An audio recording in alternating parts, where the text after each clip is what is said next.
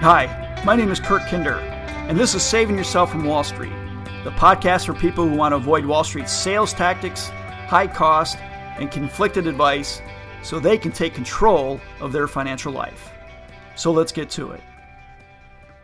In this week's episode of the Saving Yourself from Wall Street podcast, we're going to be talking about an asset class that's getting a lot of attention lately gold. Seeing a lot of interest in gold but there's lots of questions around it. How should you own the gold?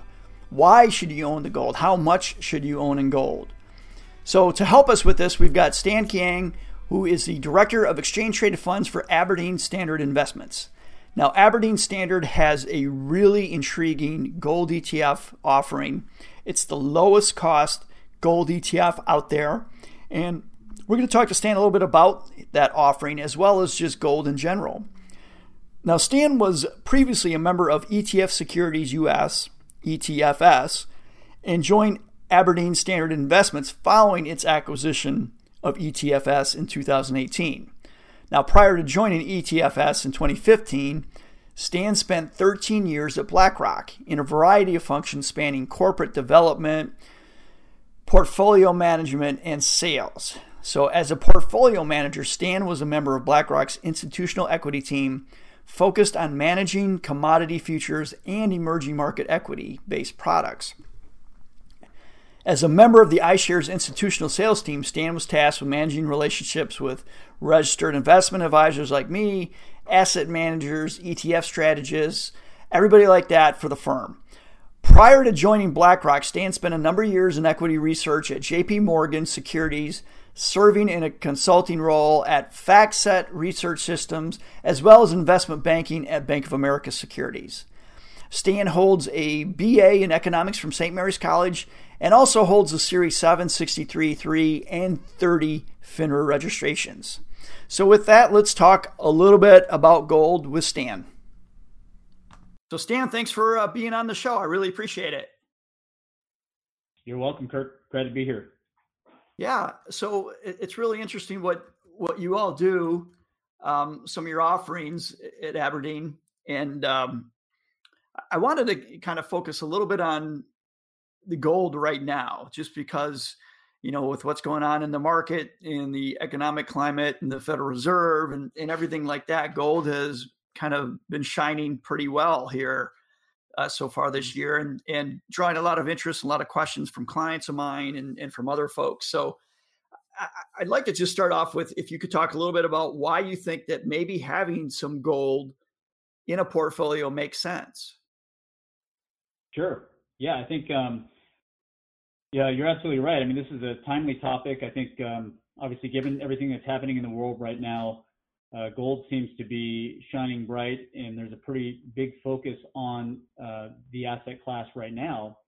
And I think essentially what you've seen from gold, um, you know, through the through obviously year to date, but even uh, prior to that, you know, when when this mess really started coming on, uh, you know, gold gold is doing exactly what it's always done, and and the reason why investors should think about holding gold in a portfolio is really as a as a diversifier, as a portfolio diversifier.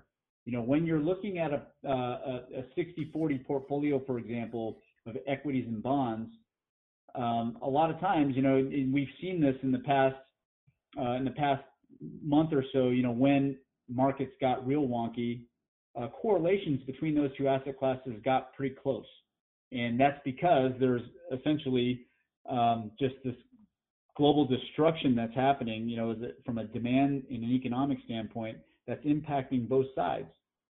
But gold is kind of unique in a way because um, the correlation to both equities and fixed income and other asset classes, for that matter, is very low.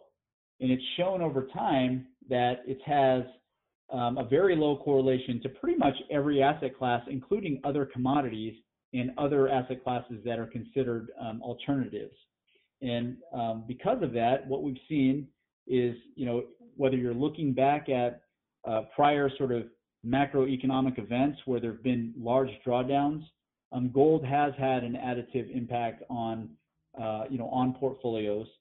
And um, I think that, you know, if you were to just pull a line chart of the equity markets, the bond markets, um, and gold, uh, gold's done uh, exactly what it's meant to do, um, at least this year, with the line being relatively flat while everything else is going down.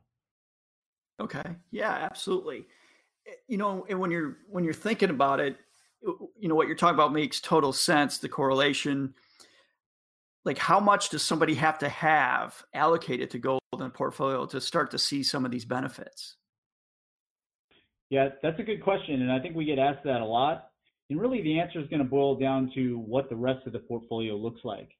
Um, obviously, uh, your allocation to gold um, is should should differ based on you know what the rest of your uh, asset class allocations look like. So um, it's hard to it's hard to say specifically what you should have, but I think what you know if if if time has proven anything is that the allocation shouldn't be zero.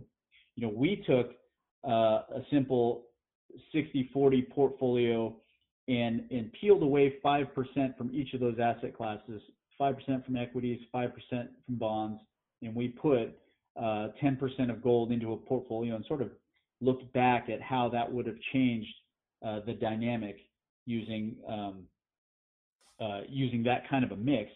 And if we look back at sort of you know prior events, whether that's year to date, like we like we spoke of, whether that's um, Black Monday, the 2002 recession, the global financial crisis, gold has shown to to create a cushion, um, even in that kind of a small allocation relative to the rest of the portfolio.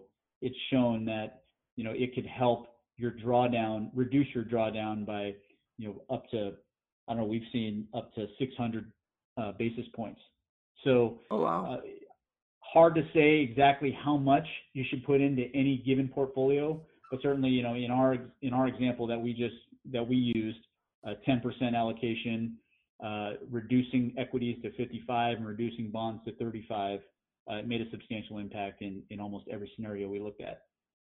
Okay, yeah, yeah, and, and nobody obviously I, I always use this caveat at the at the end of the podcast and everything. You know, it's this is not advice. This is not we're not telling you to go buy 10% in your portfolio. Just trying to get a feel like, I mean, I've seen it even where a 2% allocation starts to have some, some extreme positive effects on, on both risk and return uh, to gold. So, yeah, I mean, it, that's right. And I think it, that has everything to do with that correlation that we spoke of, because obviously, you know, when you're, whenever you're putting anything in your portfolio, you know, there is a return expectation. Uh, and, and, you know, I think that people can get lost in, oh, how much they think they can make on on any given asset class. Obviously, gold doesn't have a yield, right? So people sometimes mm-hmm. feel like it's not uh, something that you know should take the place of fixed income, for example. Um, in gold, you know, obviously over time, equities have had a terrific run. So in many cases, people could say to themselves, "Oh, you know, I don't think gold is going to have um, the same kind of impact that equities would have." But, you know, as you know, Kirk, you know, from a portfolio context, it's not only about the returns themselves, it's about that pattern of returns, right? And so that that kind of boils down to why you would start with equities and fixed income as your basis because those are two different asset classes. But adding gold in there, uh, the pattern of returns for gold is different from equities, uh, different from fixed income, different from REITs, different from hedge funds. And so that's where that advantage can come in, even if you're putting it in there uh, in small amounts. Absolutely, absolutely. And, and, you know, you talked about your back testing data going, you know, to the 87 crash, the, the 2000 to 2002 bear market. Um, and back then, gold at that point, it was really tough to to access gold. You know, you were either put it into your safe at home, or you had to find a place that actually would store it. Uh, mm-hmm. Today, obviously, it's been gold has been liberated, if you will, Eh, so I was just hoping maybe you could talk a little bit about the ETF landscape in gold, sort of like where we started back in, you know, I guess it was what 2004 or five when when the first ETF came out, the old GLD, uh, up until mm-hmm. now, and talk a little bit about uh, you know your offering as well and kind of the benefits there. Yeah, no, I think you uh, you made a really good point. Um, I think obviously ETFs in general have made the markets much more accessible. You know, no matter which asset class you're talking about. you know, the fact that you know investors can now go buy um, a basket of 500 stocks at any moment of the day and sell or sell at any moment in the day um, and pay you know sub 10 basis points for that uh, for that opportunity to do so is is has been profound. You know, it's a profound change in this in this industry that we're in, and it's changed the way that um, you know individual investors and clients like yours um, can can comprise their portfolios. I think that that's especially true in some of these harder to access asset classes like commodities. Uh, I would even say that that that's had a profound effect on bonds. You know, bonds traditionally are very illiquid. You know, you have to pay pretty high fees, things of that nature to get access. And commodities is kind of the same way. Um, and so obviously we, we haven't been able to crack the code on every commodity. And that's simply because, you know, if you think about um, most commodities, whether that be oil or grains uh, or, you know, livestock for that matter, it's pretty difficult to custody that type of uh, that type of product. Uh, yeah. There's not a lot of custodians that are going to hold, you know, a, a, herd of cattle for you. yeah. um, but metal is sort of metal is a little bit different in that regard, where you actually can um, hold uh, metal in a vault. Gold is one of those long-standing metals that's always been in a vault. In fact, all the gold that's ever been mined out of the ground uh, still exists uh, above ground somewhere maybe a very small percentage uh, percentage of it has been used for different industrial purposes, but by and large, most of it is is is in vaults above ground, and so that made uh, that created kind of a unique opportunity to be able to uh, create an ETF around that, and and I think the the challenge that that solved was, as you had mentioned, you know, traditionally when you wanted to own uh, precious metals, whether that be gold, silver, uh, palladium, platinum, or anything else, uh, that meant buying bars, coins, um, ingots, and, and, holding on to those. And so, obviously, you know, there's there's some advantages to doing that. You know, clearly, if you're buying hard bullion, there is going to be a, a value, uh, a storage value that that you're going to get out of it. But by the same token, if it's difficult to store, if it's inconvenient to hold, if it's if there's a ton of friction uh, when it comes to either getting rid of it or buying it, sometimes that can outweigh the advantage of even holding it at all. And so that's where the ETF kind of comes into play, where you know we uh, you can now purchase ETFs, whether they're ours or, or anyone else's, that track the spot price of gold. There's gold in a vault that uh, that collateralizes each of the shares of the ETF and kind of removes all that inconvenience and hassle that you would normally have to go through uh, to hold a precious metal. Okay. And looking at, at your uh, physical gold shares ETF, uh, the t- ticker mm-hmm. SGOL. So, kind of, you know, as you look at the landscape, the competitive landscape, what sort of makes you guys stand out a little bit? Well, I think there's a couple of things. Probably what what folks would notice most is we do offer uh, through SGOL, the lowest cost physically backed gold product in the marketplace. Um, I think that you know the for for most investors, um, I think cost is a factor. You know, especially these days, you know, with uh, with the, the core offerings that are available for most fund providers, there, you know, we believe that commodities should be a core of somebody's portfolio as well um, as a diversifier, um, as mentioned earlier. So, you know, having SGOL available at 17 basis points uh, makes us far and away the lowest cost provider in this space, and um, we think that that's a huge advantage for folks because that obviously is directly additive uh, to their portfolios. But also, I think as an advantage, you know, and it's, I guess it's a, it's a double-edged sword for us it's for better for worse, probably better for the investor and worse for us. You know, our funds aren't enormous. You know, um, there's there's some competitive funds out there that are tens of billions of dollars larger than ours. Uh, the largest product in the space is about 50 billion dollars.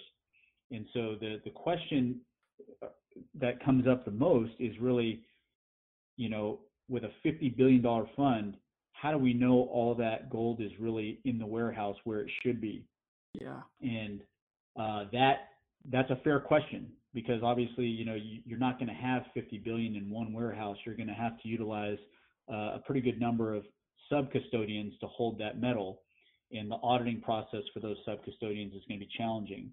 Uh, with our product, uh, at this very moment, our product is two billion dollars, and so all the metal that we hold uh, sits in our primary vault, and it's inventoried on a daily basis, and we inspect those vaults uh, two to three times a year. So we we know that all the metals there. And I think if you're, you know, whether you're buying it as a diversification play or whether you're buying it because you're a gold bug or sort of a doomsday type uh, theorist, um, you want to know that that gold is there backing each of the shares. And um, we can tell you that, you know, we can pretty much ensure to you that it is. Okay. And then where where are your uh, where's your vault at right now? Yeah, so we use we utilize two vaults okay. Uh, for our SGOL product. Um, one of them is in Zurich, Switzerland, and the other one is in London, England. And really, uh, for many years, w- when we launched the product in 09, up up through about 12 months ago, we held the majority. Uh, actually, we held all the gold in Zurich, Switzerland, um, because we felt like our clients really appreciated the uh, the strict banking the, the banking laws that are associated with um, holding um, bullion in Zurich. Um, but you know, the, the reality of the, the matter is that the nexus for gold trading and really precious metals trading is in London, and so the bulk of metals, precious metals, are are actually held in London. And so, for to make to make things more convenient for the APs, the authorized participants that deal with our fund, um, we thought that uh, adding a London location could remove a little bit of friction from them, which would ultimately benefit the shareholder, uh, your end investor, by lowering spreads. And so we did that. And, and so at this point, uh, to answer your question, we hold bullion in both Zurich, Switzerland, and London. Okay. Okay. And, I assume that's probably the same. You've you've also got you know the platinum and silver and uh, palladium. Is that basically the same thing there as well? Um, the majority of those metals are held in London, actually. Okay. And again, that was okay. more for uh, that was more to create ease of uh, ease of uh, trading and delivery and and uh, transportation for the folks that are dealing uh, with our fund. Okay. And you brought up an interesting point because I've been reading for years. You know, so many people say that the you know the GLD product isn't actually you know backed by the the bullion itself, the, using a lot of paper uh, options for it. I mean, have, have you ever seen anything either way, like saying, yeah, they, they do have that much gold in the vaults, or they or they don't, or eh, or you just kind of, you know, putting your faith that that would be there in case it something ever really went awry. Well, you are putting your faith. Uh, I think if you were asking me straight away, do I think the metal's there? Uh, I want to say that it is. Um, I don't want to speak for them, but I want to say sure. that it is. Uh, but the, it's a fair question um, as it relates to how how do you audit all of that, right? Mm-hmm. Because you're, you know, you can I, I can tell you, we we know where our vault is, and we go there and we look at it. But when you have that much, you basically have a custodian who's taking responsibility for that metal but then he has to find a bunch of sub-custodians to help store all the metal. And so it's not going to be sitting in one place, but rather it's going to be in a number of different vaulting locations around the world. And it, it's really a question that boils down to auditing. You know, how do you audit all that? And um, uh, the, the, the fact is, for us, uh, as an example, you know, being the advisor on the fund, we we know where to go look at the gold. We know where to go find the metal and go audit the metal when you're using a sub custodian or a whole series of them, the responsibility to audit boils down to now the primary custodian. And so, you know, are they going through all the, uh, you know, the necessary procedures to go check that all that metal is actually there, that there isn't a bar missing somewhere? I want to hope that they are, but you know, I, I think it, it's certainly a fair question as to whether or not it's happening or not. Okay. Um, kind of sw- switching gears a little bit, just looking at uh, some of the other commodity uh, strategies you have. Um, mm-hmm. what, what's interesting to me is you, you, kind of talk about how your some of your commodity ETFs are K1 free, and mm-hmm. and I know that that has always been a, a, real pain for people trying to invest in commodities in ETFs. And can you talk a little bit about how you guys are able to do that, and and maybe some of the benefits for people who really aren't sure, you know, what a K1 is if this is the first time they've ever heard of that? Yeah, so I'll, I'll, I'll take a step back actually and and sort of just paint uh, a little bit of a picture as to why, how and why we came up with this product. Um, so you know, I guess uh, shoot, I'm trying to figure out how many years ago it was, but some number of years ago, I was the uh, uh, lead commodity manager for the index products at BlackRock. And um, our clients at that time were traditionally, you know, your uh, your your corporate public pension plans, uh, your large asset owners, and and at that time, um, there were two major benchmarks that were used um, by those institutions, you know, as commodity proxies, and those continue to be the two major benchmarks that are used to this day. One of them is the is the Goldman Sachs Commodity Index, the GSCI. Mm-hmm. The other mm-hmm. one is the Bloomberg Commodity Index, which used to be called the Dow Jones AIG. Um, it's been rebranded a few different times, but the Bloomberg Commodity Index is what was historically the Dow Jones AIG. And so the biggest difference between those two benchmarks were that um, both take a, a, sort of a market cap approach. And so naturally, when you do that, similar to what you'd find in the S&P 500, the, the, the commodities that are produced the most and that sell the most have the heaviest weighting. And so in the GSCI, that's or in, in commodity land, I should say, the, the the the most heavily produced commodity is oil. Um, that's probably no secret to anybody. So that ends up being a very heavy weight in in both the Goldman Sachs Commodity Index and really all commodity indices. But the Bloomberg Commodity Index took a little bit of a different approach they didn't want investors to have to take sort of an implicit bet on anything, um, you know, when when using that index. So they put an artificial cap on each commodity sector at 33%. So no commodity sector could be more than 33%, which naturally put a cap on uh, the, the, weighting in oil. And so that was actually what uh, I tell you all this because that's what all these institutions were most interested in um, many years ago when I was managing money uh, for them. When um, when it came time to kind of revisit, when I was part of uh, Aberdeen Standards ETF practice, this was uh, I don't know uh, back in 2017, and it came time to revisit, you know, the, the opportunity to launch a broad commodity product. There was a few things that stood out to me at that time. The first thing is that at that time, there still was no exchange traded fund based on the BCOM index, which happened to be an index that was um, requested more often than not by institutions when I was managing money. So I thought that that was kind of a unique opportunity.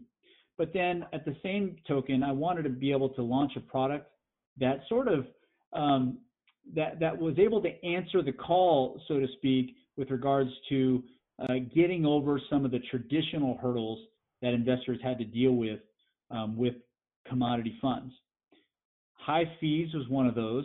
I even think to this at this very moment, there's the vast majority of commodity products, even if you're talking about ETFs, they're priced at 70, 75 basis points or higher. There's a handful that aren't, and we're one of those. But high fees were an issue at that time. And then the other thing was uh, the partnership structure that commodity funds generally fell into um, created the need for each of those funds to generate K1 forms. That's a tax form that uh, investors will get if they're owning any kind of a partnership, because essentially, you know, all the uh, distributions need to be passed down uh, through the vehicle to its underlying holders. And so in a commodity structure, generally that's how they're structured. And um, so you would have to receive a K1 form. In the you know really the K1 form itself, as you know, Kirk, it's not the end of the world to get one, but it creates a little bit of a hassle because K1 forms generally take some extra time to be to be issued, which kind of pushes back um, the ability for the end investor to file taxes. And so mm-hmm. sometimes that creates a delay where they have to go file an extension. Uh, sometimes, you know, they will have filed their taxes and forgot that they needed a K1 and then we'll have to refile. So it just creates a little bit of an administrative headache. So getting back to your question, when we launched the product, BCI is the ticker. Uh, we tried to launch uh, something uh, under the Bloomberg Commodity Index. We were able to launch something at low cost at 25 basis points, so substantially lower than everything that was out there. And then we launched it in 40 Act form, 1940 uh, Act form, uh, which uh, precluded the need for um, for a K1 form. So uh, we think that's a you know we've got a pretty good offering in that space, and that's kind of uh, well probably a long description of of how we got to where we are.